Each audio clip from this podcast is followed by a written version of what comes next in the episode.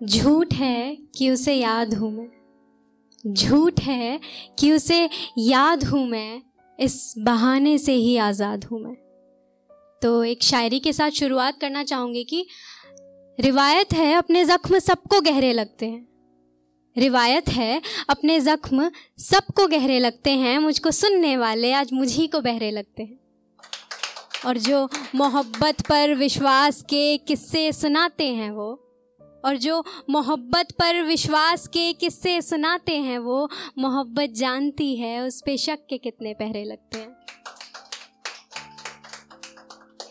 Hello everyone मेरा नाम कीर्ति है और मैं सबसे पहले शुरुआत करना चाहूँगी कि आप सभी ने ये चीज़ सुनी होगी कि एक आदमी से उसकी सैलरी और एक औरत से उसकी उम्र और एक टूटे दिल वाले से उसका कभी हाल नहीं पूछना चाहिए। लेकिन कुछ लोग होते हैं ना जो पूछने आते हैं कि और सुनाओ। तो उन्हीं के लिए जवाब में लिखा था कि, क्या सुनाए? क्या सुनाए? हाल सुनाए, ख्याल सुनाए या सुनाए हालात तुम्हें?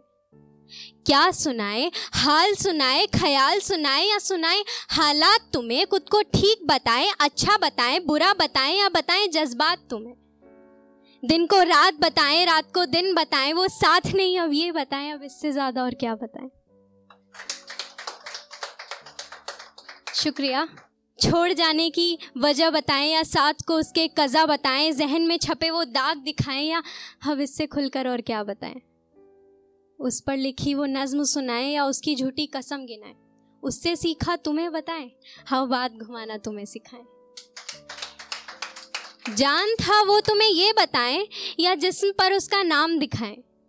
जान था वो तुम्हें ये बताएँ या जिस्म पर उसका नाम दिखाएँ? काफ़ी है या और सुनाएँ? या आँखों से अब आँसू गिराएँ। तो इसके बाद एक लिखा था मैंने कि एक रिश्ते को बचाने के लिए ना कई बार एक लड़का हो या फिर वो लड़की हो, उसको बचाने के लिए अपना आत्मसम्मान भी दाव पर लगा देता है। पर बाद में ना फिर वही रिश्ता उस, उसके आत्मसम्मान पर भारी पड़ने लगता है। तो उसी पर लिखा था कि खुद को गिराकर रिश्ता बचा रहे थे हम। खुद को गिरा कर रिश्ता बचा रहे थे हम। मोहब्बत उसे भी है, खुद को बता रहे थे हम। शुक्रिया। लौट आएगा वापस तो लिपट कर रोएँगे दोनों। लौट आएगा वापस तो लिपट कर रोएँगे दोनों। खुद से फरे बाखूबी निभा रहे थे हम। खास ज़रूरत नहीं थी उसको मेरी। खास ज़रूरत नहीं थी उसको मेरी। फिर भी बिन बुलाए ही वापस जा रहे थे हम। उसका ज़िक्र हुआ तो किस्सा सुना रहे थे हम, उस किस्से में भी उन्हें अपना बता रहे थे हम। वक्त रहते खुद को आईना दिखा रहे थे हम, कागज़ पर नाम लिख उनका खुद ही मिटा रहे थे हम। शुक्रिया। तो अब गौर फरमाइएगा कि कुछ खास पंक्तियाँ एक खास शख्स के लिए लिखी हैं तो फरमाना चाहूँगी कि उसे मेरी तरह लफ्ज़ों में प्यार जताना नहीं आता। उसे मेरी तरह लफ्ज़ों में प्यार जताना नहीं आता। मैं रूठ जाऊँ अगर तो उसे मनाना नहीं आता। छुपाता बहुत कुछ है, उसे बताना नहीं आता। सालों बाद भी उसे तारीखें भुलाना नहीं आता। तंग बहुत करता है, मगर उसे सताना नहीं आता। तंग बहुत करता है, मगर उसे सताना नहीं आता। डांट भले ही दे, मगर उसे रुलाना नहीं आता। उसके पास रहती हूँ तो शहजादी सी रखता है।